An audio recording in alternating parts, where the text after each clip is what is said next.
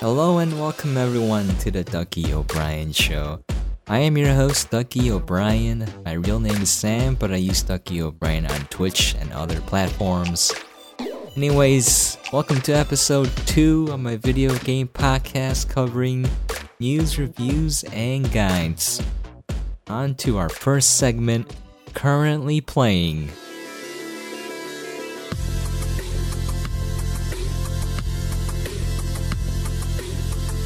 For my current queue, I'm still playing the same games as last time. We got Astroneer, Automachef, No Man's Sky, Tools Up, and The Witcher three.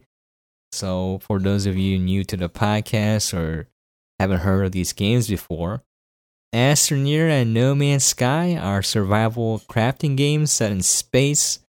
Uh, Astroneer looks a little bit more cartoonish. No Man's Sky looks a little bit more realistic. Uh, different types of games, but also similar in spirit, sort of. Anyways, I'm having a lot of fun with these games. They are probably my top two games of all time. I wouldn't say top two, I would say some of my favorite games of all time. Anyways. For No Man's Sky, I'm still trying to set up a stasis device farm on my second file so that I can make a tutorial video to help people get unlimited money. Money doesn't really get you that much in that game, surprisingly, but you know, in case people just want to max out, I'm going to show people how to do it. For Astroneer, I'm still trying to get TrueFlat two point oh to work so that I can make a nice base. My base is pretty nice. It's probably one of my most popular YouTube videos.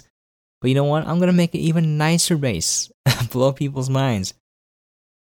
Uh, Automachef and Tools Up I'm almost done with. I only have a few more levels in, in each of these games. A little bit sad because I'm having fun with them. But Automachef is a puzzle game where you have an automated production line for food and you want to fulfill all of the orders without failing. And you got, you know, like a budget restraint. Uh, restraint, budget constraint. You got limitations, you, you can't, you got objectives to meet. Tools Up is basically kind of like Overcooked, except you're renovating houses. It's local multiplayer only, just keep that in mind. And then Witcher three, obviously I'm playing because I, you know, I, I love the Netflix series and I want more, so here I am. Still waiting for the libraries to uh, get the books available. Man, there's a long queue for that. Anyways, going into new games. Okay, I'm playing Highly Likely. It's a basically a point-and-click adventure game from Nicola Games. I got a review copy. It's in early access because they couldn't finish it on time. Acts five and six are still being worked on. There's still a bunch of bugs and all of that. But I was playing it, and it's pretty nice. It's not difficult. There's a narrator there narrating everything. So if you like that, that's going to be great. If you don't like that, you're probably going to be turned off because it's everywhere. The narration. Highly Likely. And yeah, I'm enjoying it. It's very middle of the road in terms of difficulty. Some point and click adventures can be extremely frustrating where you don't know what to do next. This one, so far, I haven't beat it yet, but so far, it makes sense. It's not like something weird where you got a rubber rubber chicken and a pulley, okay? Alright, that was Highly Likely. I'm repeating the the name of the games because I know that for people who listen to video game podcasts, you know, when you listen to people talk about a game, you forget what game they're talking about and you kind of rewind it, or you want show notes or something to tell you what game they're talking about. So a lot of people request that, you know, people repeat the name of the game as they're talking about it. If you don't want me to do this, let me know. If you do find it useful, let me know as well. Uh, if there's people from both sides, I don't know what to do. I'll figure it out. The next game I've been playing is Journey of Life. Uh, this is made by a indie studio of three people. It's a survival crafting game, and it's in early access as well. I'm not gonna lie, it's pretty janky. There's a bug where you get stuck on trees. Just running around, jumping, bam, you run into a tree, you're stuck. You gotta kill yourself with the command console and then respawn and go back and pick up your items because you drop your items when you die. But that said, I mean, I was really frustrated because I got clay, which is at a lake. It's clay in other places, but the lake is kind of far from your starting point. And I, I have already built a base there, so I'm committed. So I go there, and I get lost the first time. So I reset, reload my save file, go back. This time I try to take a shortcut, but the island's so huge that I got lost. So I, I reset, reload again. And then the third time, I got the clay, I'm running back, and then I get stuck on a tree.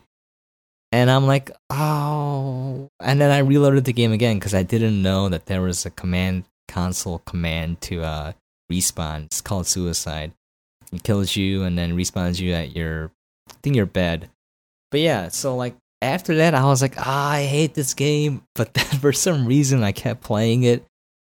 And I don't. I think there's some potential here. I'm at the point where I can mine iron. I'm excited for that.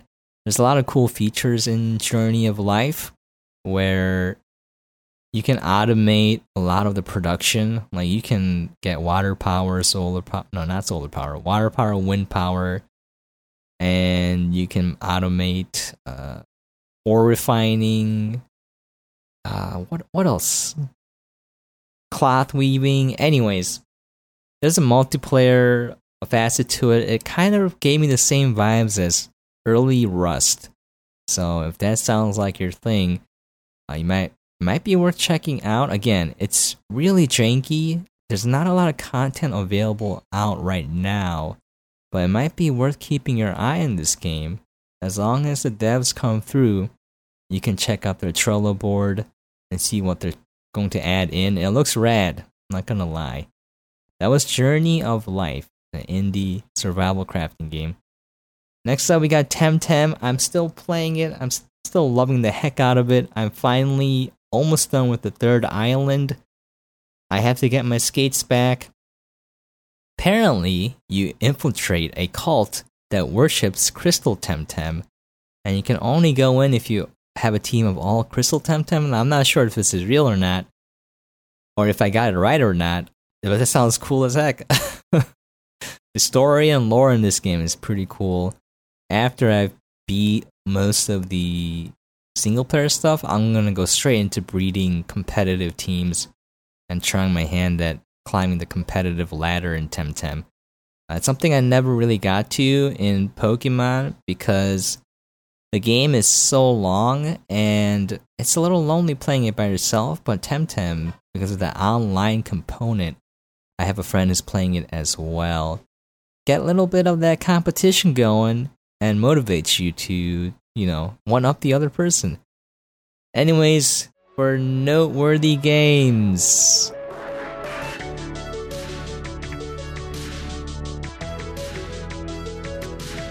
It's The Cycle for this week. Uh, I tried it out last week and I was like, eh, this is pretty okay. And I didn't know if I was going to play it again, but for some reason, I can't stop. I'm having a lot of fun. The Cycle is a P V P V E game. It's kind of like Escape from Tarkov in that you go on the planet, you do missions, you collect mats, and then you have to leave alive to bring everything with you. You can form teams if you want. You can do it in squads or duos. And the main point is to complete objectives because that's how you get points to level up. Now, PvP is not really worth it in terms of getting points because it slows down you doing quests. So that's, I think, the reason why I like this game is that I've been playing a lot of ranked squads lately, and the squads may be good or bad, but when I have a bad squad, I can still get off the planet in one piece with a lot of mats. Now, I'm not going to get anywhere near first or second place, but there are a lot of times where I was sneaky. I managed to farm up enough, and at the very end, bump out the last two places and get third.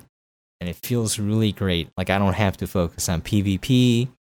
It's not like P U B G or Apex where if the top remaining squads are fully manned, you have like almost no chance of winning, even if you're fully geared.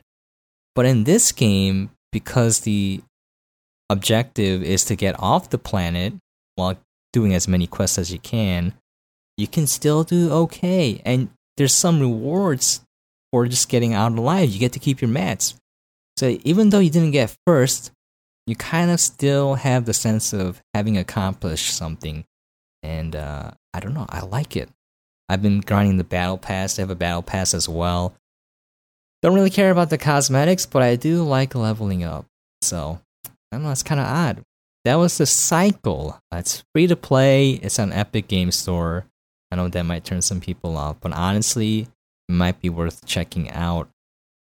To our next section, upcoming releases.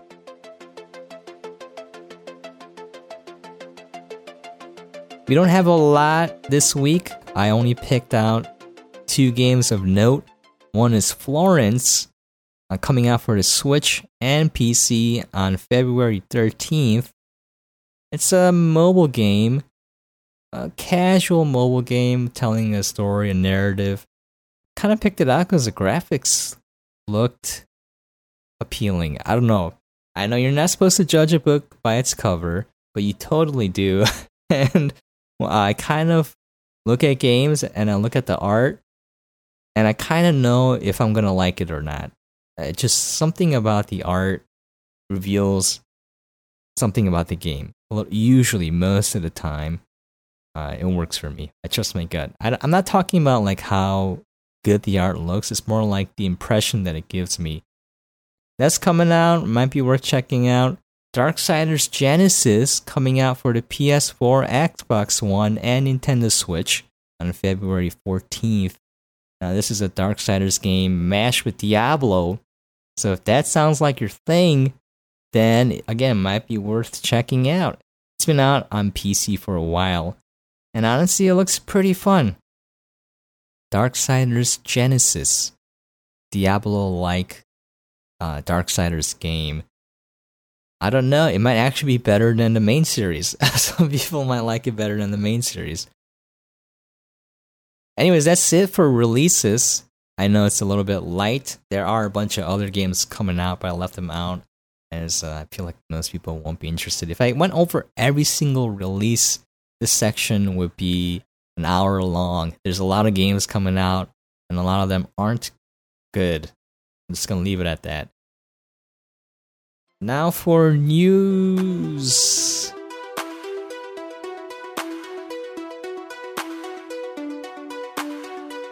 I'm just gonna briefly go over some of the news this week. There's not a lot of news. I might have missed some news as well, but I'm just gonna try to cover some topics here and there to give you guys an idea, a glimpse into what happened in the world of video games and content creation. So here's an interesting one. Amazon might offer the streaming technology to businesses. A lot of people are kind of looking into this, and all these blogs are reporting. Kind of seems like Twitch isn't making as much money as first projected from ad revenue. And I'm like, yes, I know why. I'm going to tell you guys why. Twitch doesn't like small-sized content creators. Twitch might like medium-sized content creators. They only focus on large content creators, the ones that bring in thousands of viewers. Here's the problem. They're not going to be streaming twenty-four seven. And when they're gone, when they're offline, these audience members go to smaller streamers or mid-sized streamers. So Twitch needs to stop putting their head up their own butt and take a look at what they can do to improve the platform for everyone involved, not just the large streamers. If they don't stop doing this, Twitch is going to do worse and worse every year. I guarantee it. It's going to do okay enough to stay afloat, and then it's going to keel. And here's why. The small and mid-sized content creators, they make the foundation of the platform. Of course, the large content creators are the stars, and they bring in a large amount of revenue for the platform as a whole, But the small and mid-sized people keep the audience on the platform. When the big guys are gone, or if they get tired of watching the big guys, they're going to go somewhere else. And that's why you have to make sure that every content creator can thrive on that platform. You got to give them the tools to succeed. You can't kind of make an environment where it's really harsh on people who aren't already big. That's like counterintuitive. They're like, we're not going to treat you well unless you're doing well. And it's like, well, how do you expect me to do well when you don't want me to do well? I have to be already big when I come onto the platform.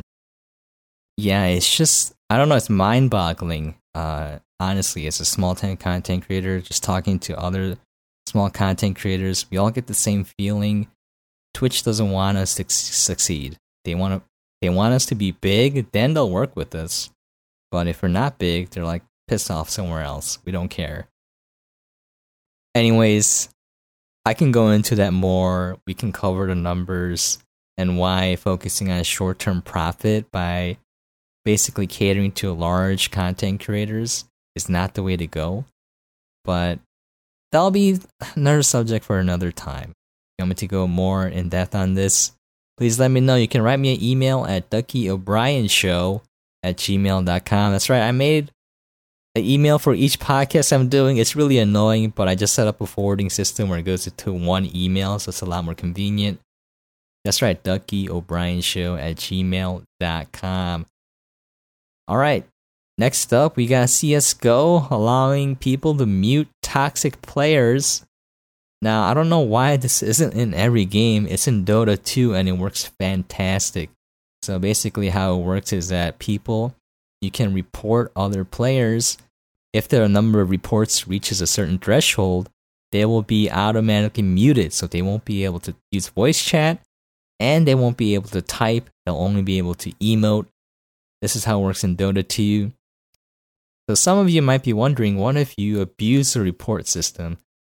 Well, they have a system in place checking how many reports you're submitting. If you're submitting a report on everyone, every game, chances are that you're abusing that system. Now, let's say you're submitting reports where other people are agreeing and that person ends up getting banned, then the system is going to take your reports more seriously. So they have all of this info, they have all of this information that they're using to make sure that's accurate, and it actually works out. It corrects itself in the long term. It works really well for Dota two. I wish it worked a little bit faster. Uh, there's a reporting system for Overwatch that they copied from Dota two. I don't know if they copied it, but it's very similar to Dota two. It doesn't go far enough for Overwatch, but... For our next news item, we got the Animal Crossing edition for the Nintendo Switch. Now, it looks pretty cool. I don't have a Switch, so I might actually buy this one, but yeah. Maybe people are hyped for Animal Crossing. I have no idea. I played the mobile game and I was like, eh, this is not scratching that itch. I'm going to wait for a proper Animal Crossing game. Alright, moving on. We got Anthem possibly being revamped. Now we got a post from Casey Hudson saying that, oh yeah, we're going to change Anthem. You know what? I'll believe it when I see it, because so far... everything out of BioWare has not been good. It's been okay. It's been passable, but not good, and they don't really support their games well anymore. Pretty much the E A curse. Anyways, it's kind of sad. The reason why I don't believe it is that if you look at No Man's Sky, if you look at Astroneer, those games are near and dear to my heart because these developers are really small, and I know people may not remember, but for No Man's Sky, when it launched, it was a disaster. They overpromised, overhyped, and it was not in the game, and people were making fun of it. They were really angry, and what Hello Games did was they put their head down, they didn't say anything, and they only released updates. They talked through their patch logs. So their patch log was kind of their message to all the players, hey, we're, we're trying to make this game better. Here's what we did. And they kept doing it. So like the first time they updated the game, people were like, eh, whatever. But then as they kept updating, people realized that, hey, we can take them at their word. We can trust them. And that's what happened. Now people love Hello Games. People love No Man's Sky because they didn't give up on it. And they release all of these updates for free. Now, what you see with Anthem is like none of that. So they're like, we'll fix the game. We'll we'll deliver on it. I'll believe it when I see it. But yeah, it's kind of a sad state for gaming when you have this game that was worked on for like seven years or something. It comes out and it's not good. A lot of time, a lot of money. What went wrong? What went wrong? Anyways, that was Anthem being revamped, question mark. For our next item, we got the Riot shooter, the makers of League of Legends. Project A, we got some info from Henry Greer, or Henry G. Apparently, it's kind of like Counter-Strike. There's more of a focus on characters and abilities and things that carry outside of the game, kind of like Overwatch two almost. But yeah, uh, I don't know. I don't I don't really like League of Legends. I know I'm in the minority. I'm a Dota two guy. And if I want to play something like C S G O, I think I'd rather just play C S G O. But I know that this is probably going to be huge because League of Legends is so big. And anything Riot does is probably going to do pretty well. So people who are fans of Riot, fans of League of Legends can look forward to Project A, whatever it's going to be called when it comes out. Apparently, uh, that guy likes the game. It's really similar to C S G O. So that might be good news for some people and bad. But we'll see what happens when it actually comes out. Alright, for our next item, we got a look at Outriders. Again, the game is Outriders. It's made by People Can Fly, who developed Bulletstorm. It's one of the first games for the P S five and Xbox Series X. Now I'm going to interject here. I think Xbox Series X is a really bad name. You should have called it the Xbox two, you know? What is this? What is up with these weird names? How people are not that familiar with gaming. At least a lot of the people who are buying these consoles for their kids, they just want to buy the next one. So if they know they had a P S four, obviously the P S five is probably going to be the better one. If they bought their kids an Xbox One, they're like, what the heck is this Xbox Series X? It's going to confuse the heck out of parents. You should have called it the Xbox two. I know that's lame, but it works. Simple branding works. Make sure that people who are not familiar with video games can kind of understand. But yeah, I'm kind of interested in how these consoles will do for the next generation. They're getting very close to P Cs now. You're basically buying a P C.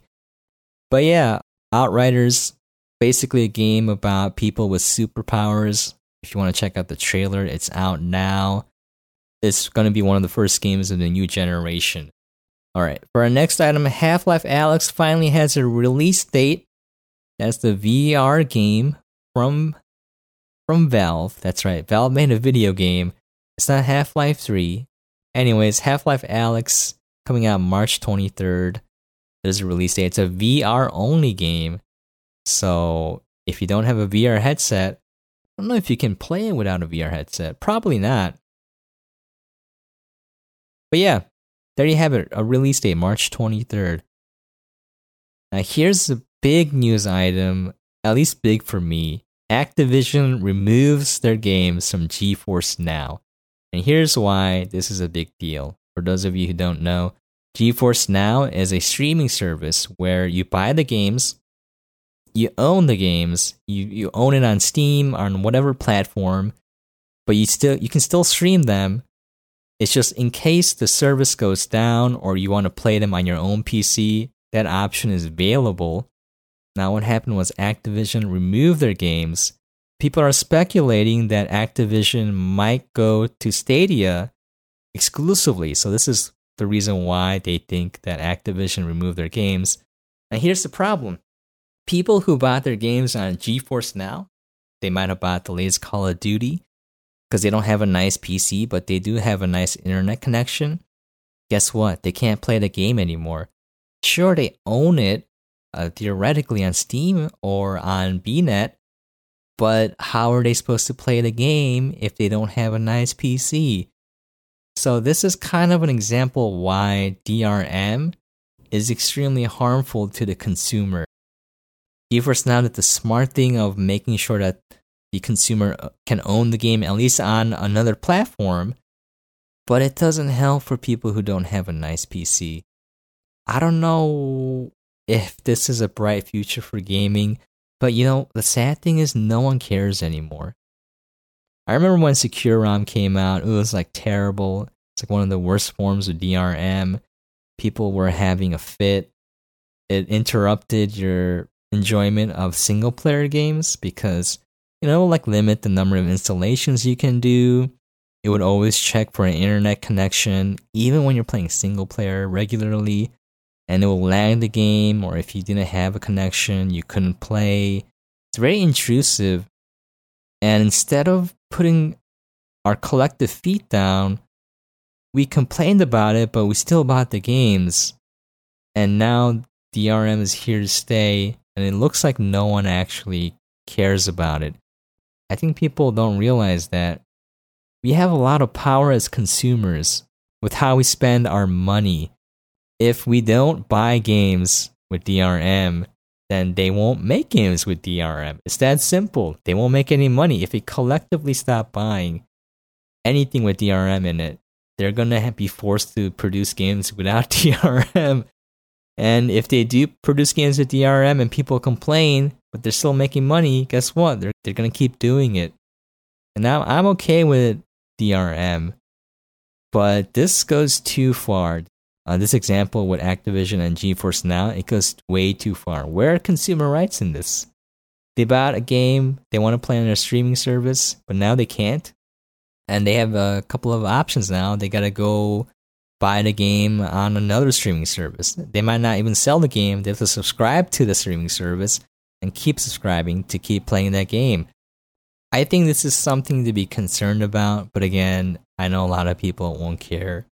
For me, I'm just looking out for the people who don't have a lot of money. They only have sixty dollars a year to buy one game, and they might pony up a little bit of extra cash to play it on GeForce Now because it's cheaper than buying a P C that can handle it.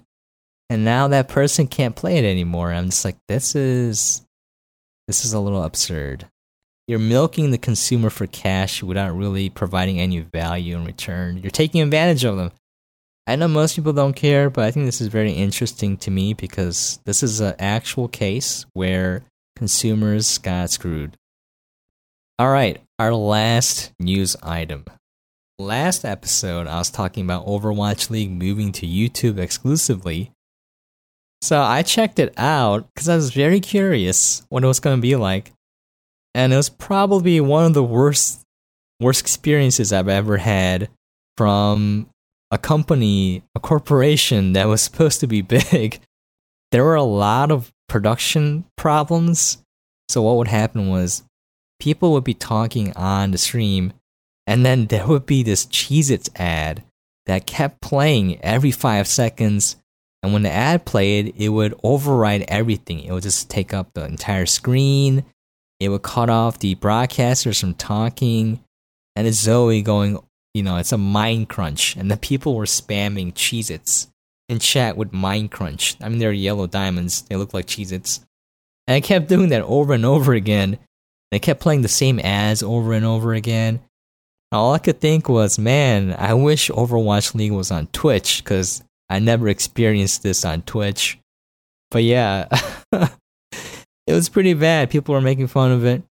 Also, I don't like how they formatted it in that like every match, every bout between two teams was its own separate stream.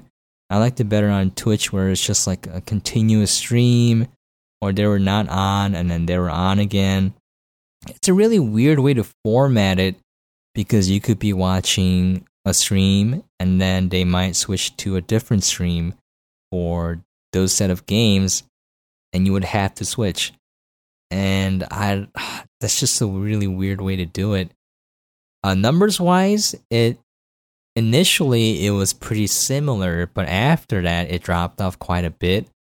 Uh, it might be due to two things: people don't want to watch on YouTube, or there are these things called Overwatch League tokens, where people would earn tokens that will let them buy these cool skins for each team if they watch the games on Overwatch League. So people would A F K, they're not actively watching, they would just let it stream. I, I did this. I got a lot of skins. And now that they don't have the tokens available yet for YouTube, people might not be AFKing on these streams. They might not be lurking. So that might actually bring the numbers down. It's very, it's a very interesting thing to think about and kind of observe if you're into like analytics for all of this stuff. I think it's kind of crazy interesting. All right, that's it for this week's episode. If you have any questions, comments, or things you'd like for me to cover, please feel free to email me at duckyobrienshow at gmail dot com. We have a brand new email. It's shiny. It has a new email smell. duckyobrienshow at gmail dot com. Thank you so much for dropping by and listening. I really do appreciate it. And once again, catch you guys next time.